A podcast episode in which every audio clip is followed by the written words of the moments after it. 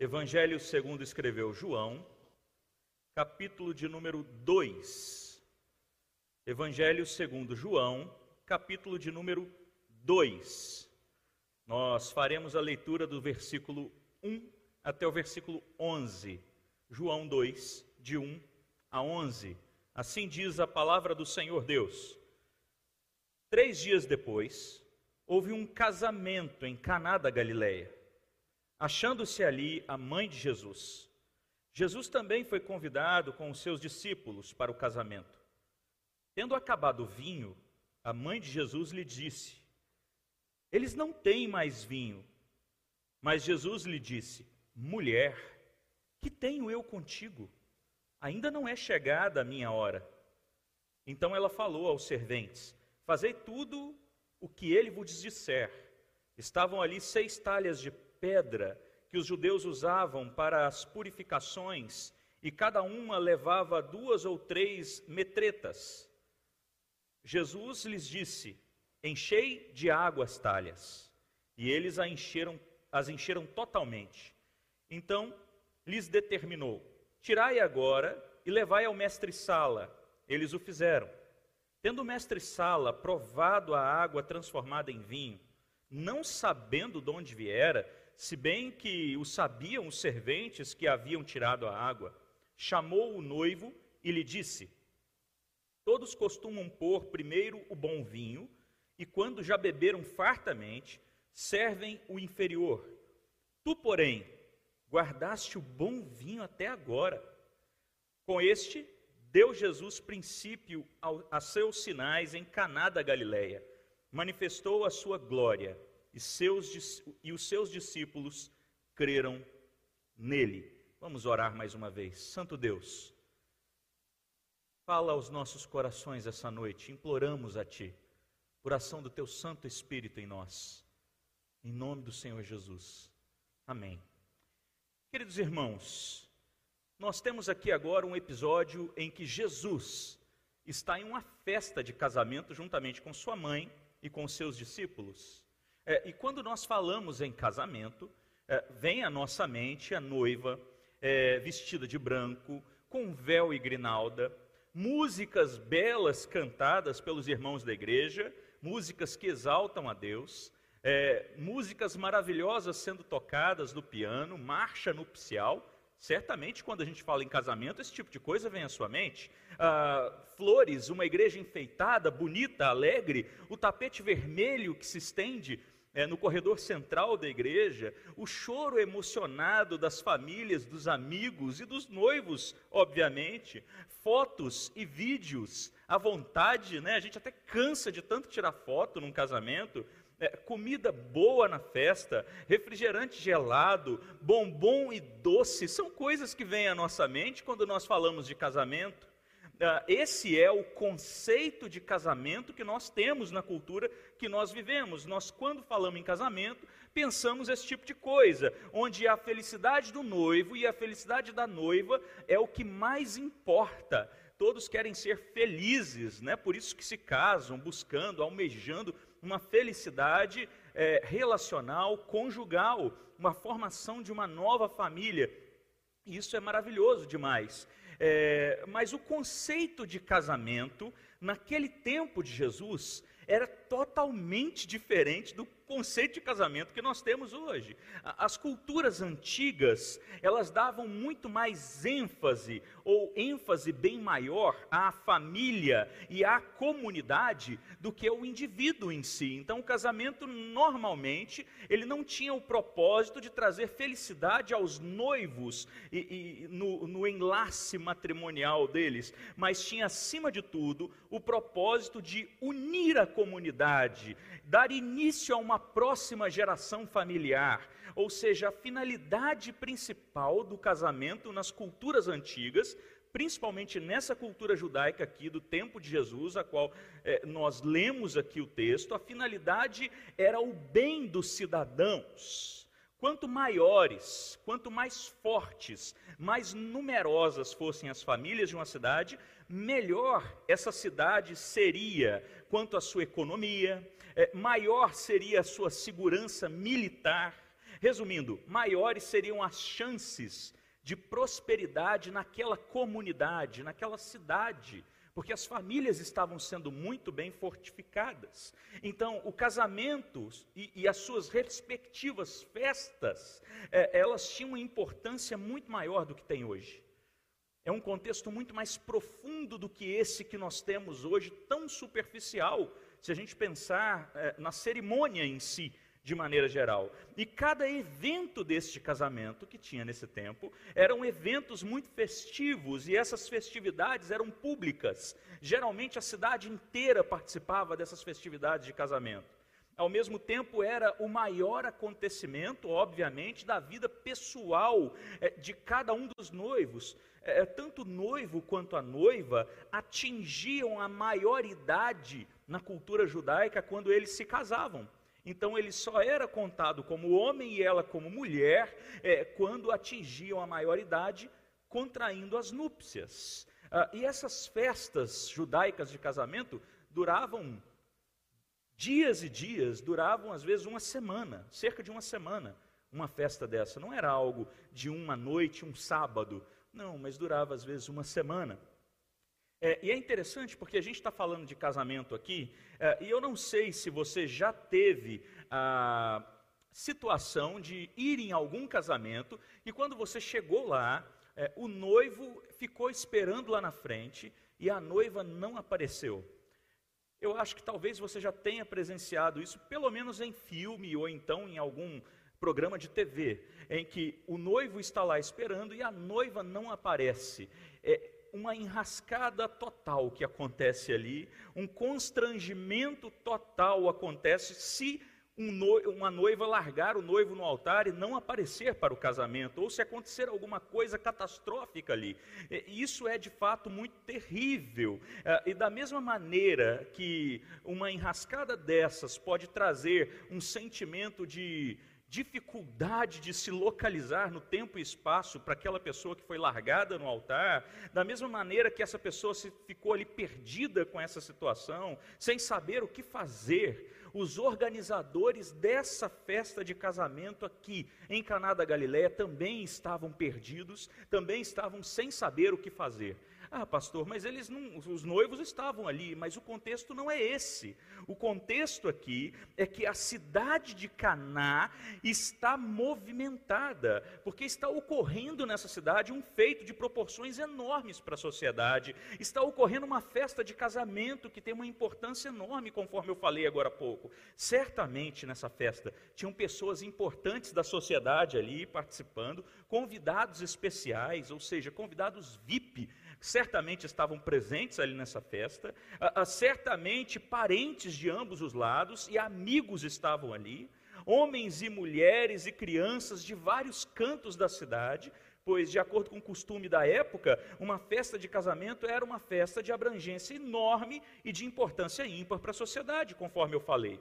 Comida e bebida é servida à vontade. E é importante a gente destacar aqui, nessa festa de casamento em Caná da Galileia, uma bebida em especial, o vinho. O vinho era muito especial naquela cultura. Era inconcebível nessa cultura haver uma festa sem haver a presença do vinho. O vinho tinha uma importância enorme para a cultura judaica. Ele era considerado uma bebida sagrada. O vinho geralmente era o elemento mais importante de qualquer celebração naquele tempo, de qualquer festa naquele tempo. O vinho representava numa festa de casamento a felicidade dos noivos e dos convidados. Ah, a mãe de Jesus estava ali presente, Jesus também, eles estavam presentes nessa festa de casamento. Então a cerimônia ocorre normalmente, tudo caminha perfeitamente bem, até que uma situação coloca em risco a continuidade dessa festa de casamento. O vinho acaba. E a falta do vinho nessa festa expõe a vergonha dos noivos. Um corre-corre então toma conta daquela cidade, os serviçais então ficam desesperados com aquele contexto, porque aquela festa agora está sem o vinho. Eles olham para os reservatórios de vinho e constatam que nem bem chegaram à metade da festa e o vinho já havia terminado. E agora, o que fazer diante dessa situação crítica? Porque o vinho era demasiadamente importante. O que fazer agora diante dessa situação catastrófica? Acabar o vinho era acabar a festa na cultura judaica. Você precisa entender isso. Acabar o vinho era acabar a festa. É, é, não se trata só de uma questão de etiqueta, não se trata só de boas maneiras com os convidados, mas se trata aqui, queridos, de algo muito maior. É uma situação catastrófica de nível social e de nível psicológico para essa cultura que dá muito mais valor do que nós a, a honra e, e a vergonha. Eles dão extremamente valor à honra e à vergonha e agora estão ali expostos diante dos convidados, o noivo e a noiva, porque o vinho acabou. Os noivos certamente ficarão manchados pelos, pelo resto da vida deles por conta dessa situação, porque a falta de vinho expõe a vergonha dos noivos. Os serviçais, então, deveriam ter tomado, obviamente, providência para que isso não acontecesse. Ah, o noivo deveria ter tomado as rédeas da situação antes dela acontecer e organizado melhor as coisas. Essa situação certamente evidencia a incompetência do ser humano em fazer com que a alegria da festa continue. O ser humano é incapaz de fazer com que a alegria perdure. Tudo foi deixado preparado. E por mais zelo e cuidado que eles tiveram, as coisas não saem conforme o planejado. E o vinho acaba. E a falta de vinho expõe os noivos à vergonha. Essa situação demonstra o pior do coração humano. Preste atenção. A sociedade judaica dava muito valor a essas cerimônias de casamento, dava muito valor ao casamento em si e à estabilidade da sociedade, quando a sociedade alcançasse essa estabilidade, mas deixava de crer que quem trazia estabilidade e alegria verdadeira para uma sociedade, para uma cidade, para uma civilização era Deus. Para eles o vinho trazia alegria, mas não estavam se importando com o Senhor. É quando o homem caminha com as próprias pernas, ele acaba se perdendo no meio do caminho, e é exatamente isso que acontece aqui. A falha humana, nessa situação desse texto que nós lemos, promove aqui uma catástrofe. Acaba o vinho. Ah, quando nós falamos de vergonha, a vergonha a qual os noivos estão sendo expostos agora, nós não podemos nos esquecer de uma vergonha muito conhecida nas Escrituras. Uh, Gênesis menciona Adão e Eva e diz que após eles pecarem, após eles comerem da árvore do conhecimento do bem e do mal, que Deus havia dito para que eles não comessem, o texto de Gênesis nos diz que eles percebem que estão nus e quando eles percebem que estão nus diante de Deus, eles sentem vergonha, eles não podem deixar nem o próprio Deus ver como eles de fato são. Então eles fazem roupas de folha de figueira para si. É isso que nós vemos lá na narrativa de Gênesis. Eles tentam tampar a vergonha deles diante de Deus com folhas de figueira. E o que os judeus estão fazendo aqui, nessas festas suntuosas, nesses casamentos importantíssimos, nada mais é do que tampar a vergonha com folhas de figueira.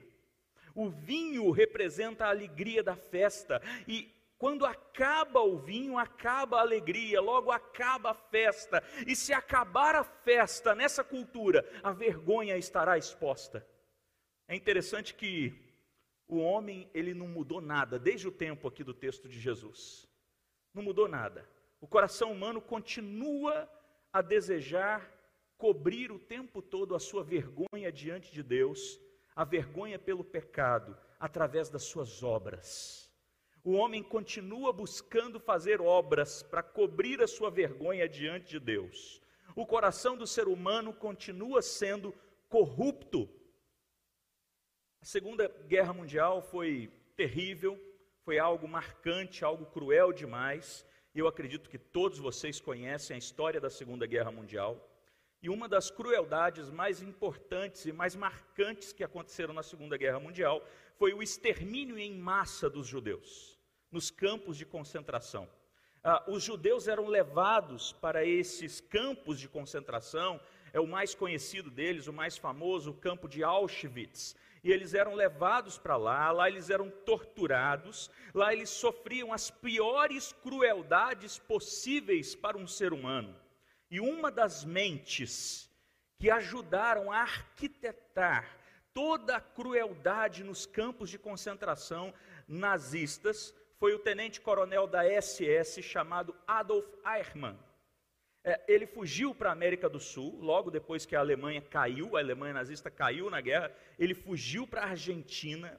Eichmann foi capturado pelo serviço de inteligência israelense na década de 60, e então ele foi levado para Israel a, a fim de ser julgado pelos seus crimes de guerra. E então ele foi condenado e foi enforcado por conta dos crimes de guerra.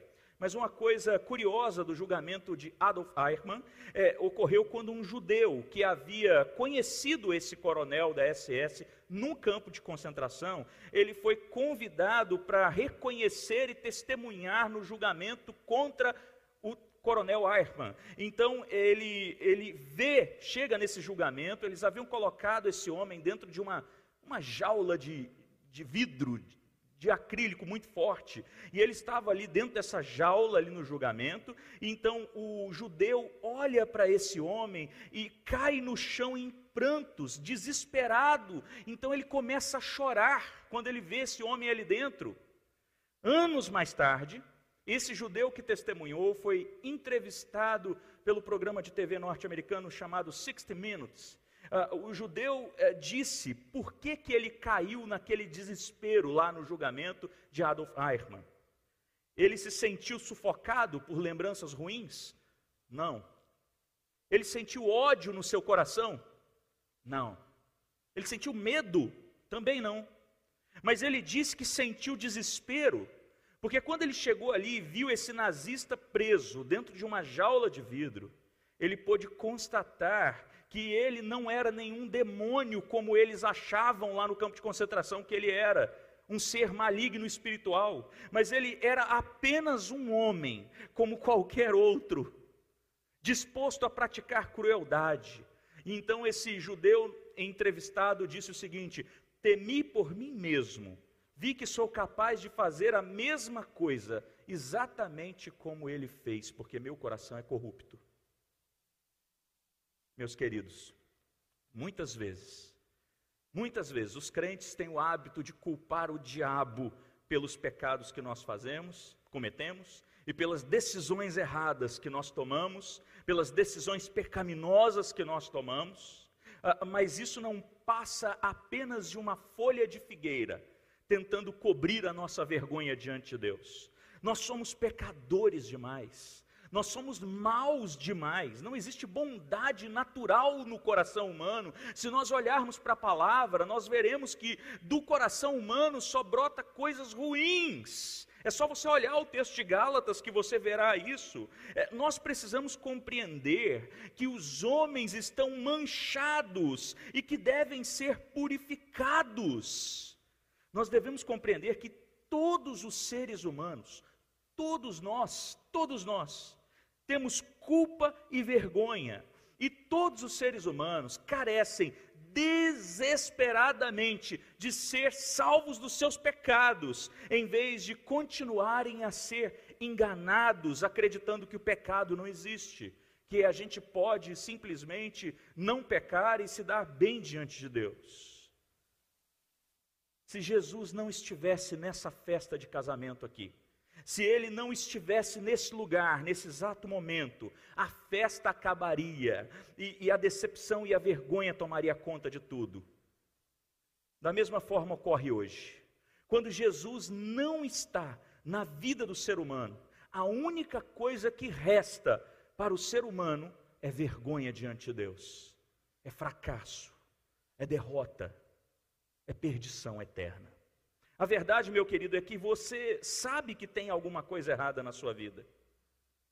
É só você começar a se perguntar por que, que você trabalha tanto, gasta o seu dia inteiro difícil ali no seu trabalho, dá todo o seu suor, mas muitas vezes não abre a Bíblia para, para ler um versículo sequer por dia. Por que, que você precisa estar certo o tempo todo? Tem muita gente que tem mania de querer dizer que está certo o tempo todo. Tem muita gente que acha que só a opinião dele que vale. Talvez você seja assim. Talvez você seja dessas pessoas que não ouvem ninguém.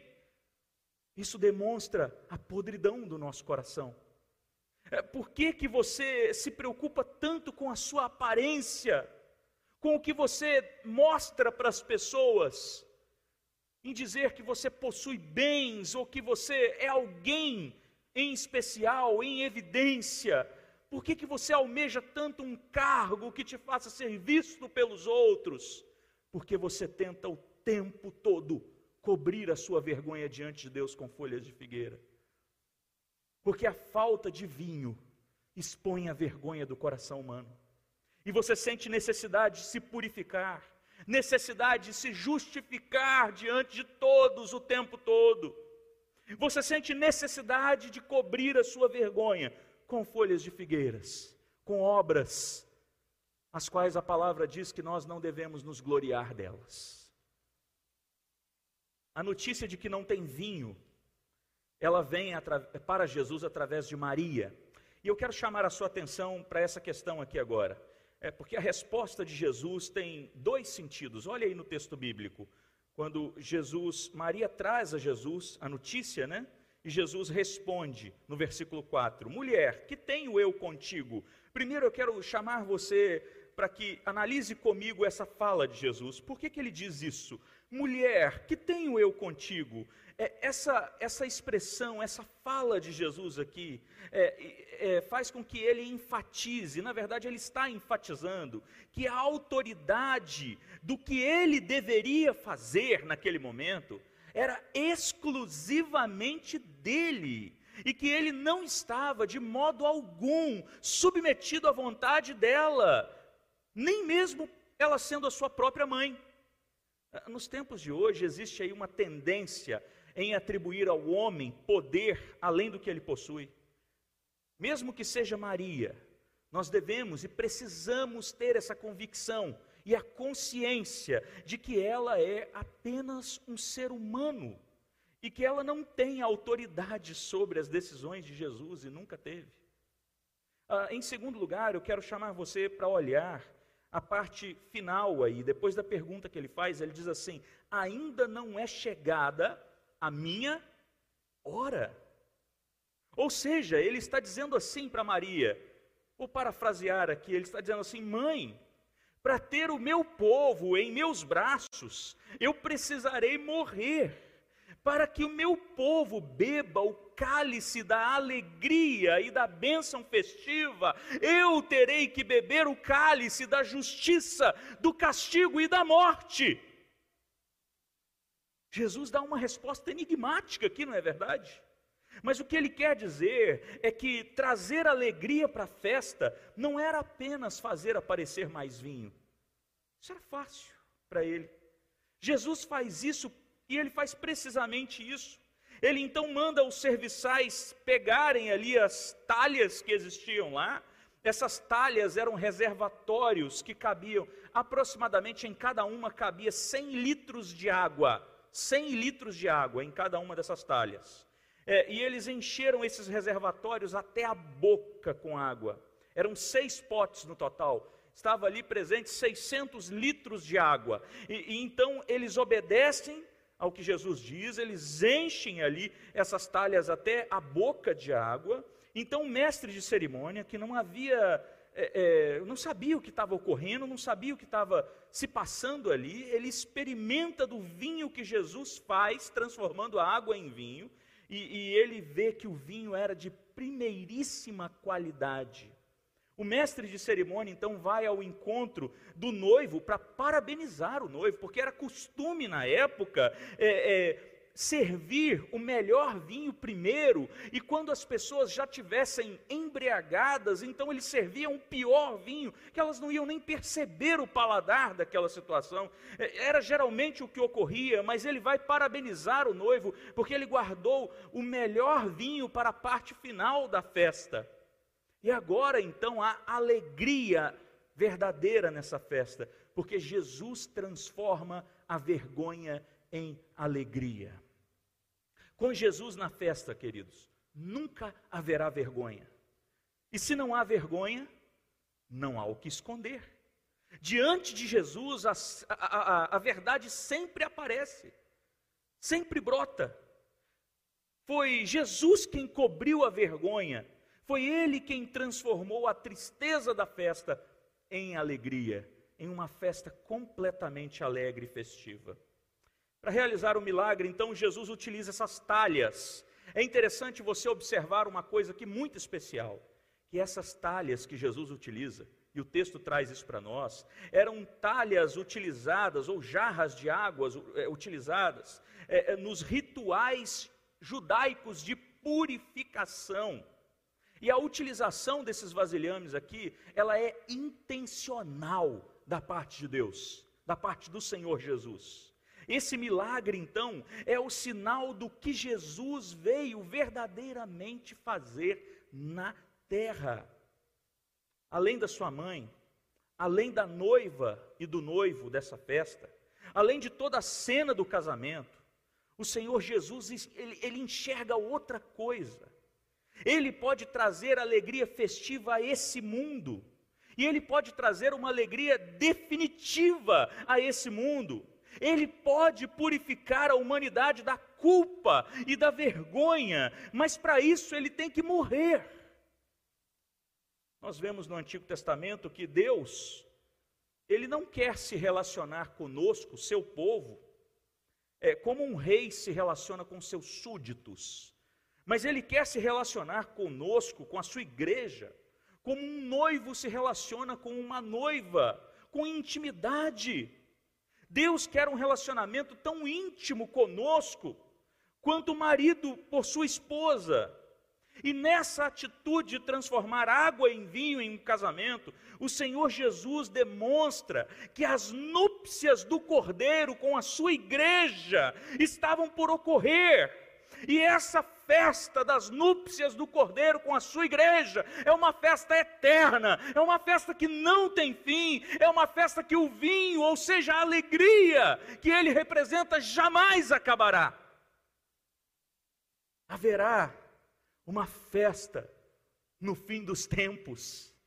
Essa é uma certeza que a Escritura nos traz. A resposta de Jesus para Maria que nós falamos aqui agora mesmo, que ele teria que morrer para que o seu povo tivesse alegria. Ela evidencia essa festa que tem que acontecer. Meus queridos, Jesus, ele não veio aqui na terra apenas para ser um bom exemplo. Pra gente, tem muita gente que acha isso. Talvez você tenha entrado aqui essa noite ou tenha se conectado aí para nos assistir, achando que Jesus é só um bom exemplo que nós devemos seguir. Mas ele é muito mais do que isso muito mais do que isso. Nós vemos aqui que Jesus ele não veio nos dizer ou nos ensinar a receita de como nós podemos nos salvar, mas ele veio para nos salvar. Ele veio para receber sobre ele, na cruz do Calvário, o castigo merecido por cada um de nós, por culpa do nosso pecado que a gente continua praticando todos os dias. Ele recebe a culpa sobre ele, e por isso ele morre na cruz do Calvário. E ele veio aqui para isso, para morrer e para derramar o seu sangue, para tomar o cálice da maldição e do castigo, a fim de que nós possamos erguer o cálice da bênção e do amor de Deus. Um pouco mais para frente, o evangelista João vai dizer no capítulo 3, versículo 16, que Deus amou ao mundo de tal maneira que deu o seu Filho unigênito, para que todo o que nele crê não pereça, mas tenha a vida eterna. Quando você crê em Jesus, quando você crê que Ele é Senhor da sua vida, você simplesmente está reconhecendo que você é incapaz de cobrir a sua vergonha diante do Pai. Mas é Ele quem cobre, por causa da sua atitude na cruz do Calvário.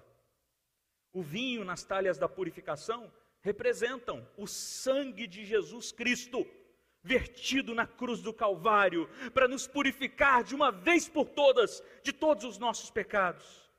Meus queridos, todas as vezes que vocês participam da ceia do Senhor, como, como, como vocês participaram aqui essa noite, como nós participamos, nós saboreamos uma prévia dessa festa incrível de casamento entre o Senhor Jesus e a sua igreja.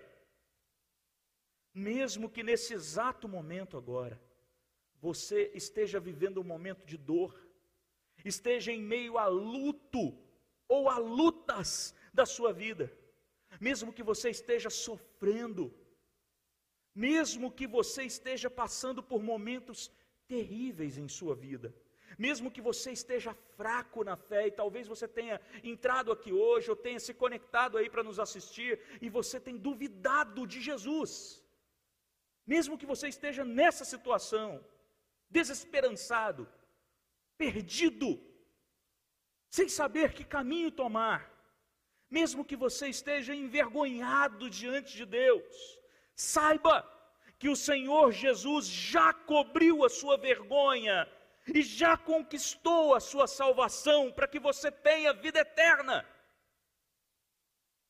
Aqueles que estão em Cristo, nenhuma condenação há para eles, portanto não há vergonha para aqueles que são servos do Senhor Jesus. Por isso, beba da alegria que se aproxima, que é a alegria da vida com Cristo Jesus. Se embriague do Espírito Santo de Deus. Peça para Ele encher o seu coração. Só existe um amor. Só existe uma festa. Uma única coisa capaz de dar ao seu coração e ao meu coração aquilo que ele verdadeiramente necessita. E é o amor de Jesus Cristo. O amor de Jesus Cristo por nós, sua igreja, sua noiva. Portanto, celebremos todos os dias as bodas do Cordeiro, porque elas já estão acontecendo. Maranata. Vem, Senhor Jesus.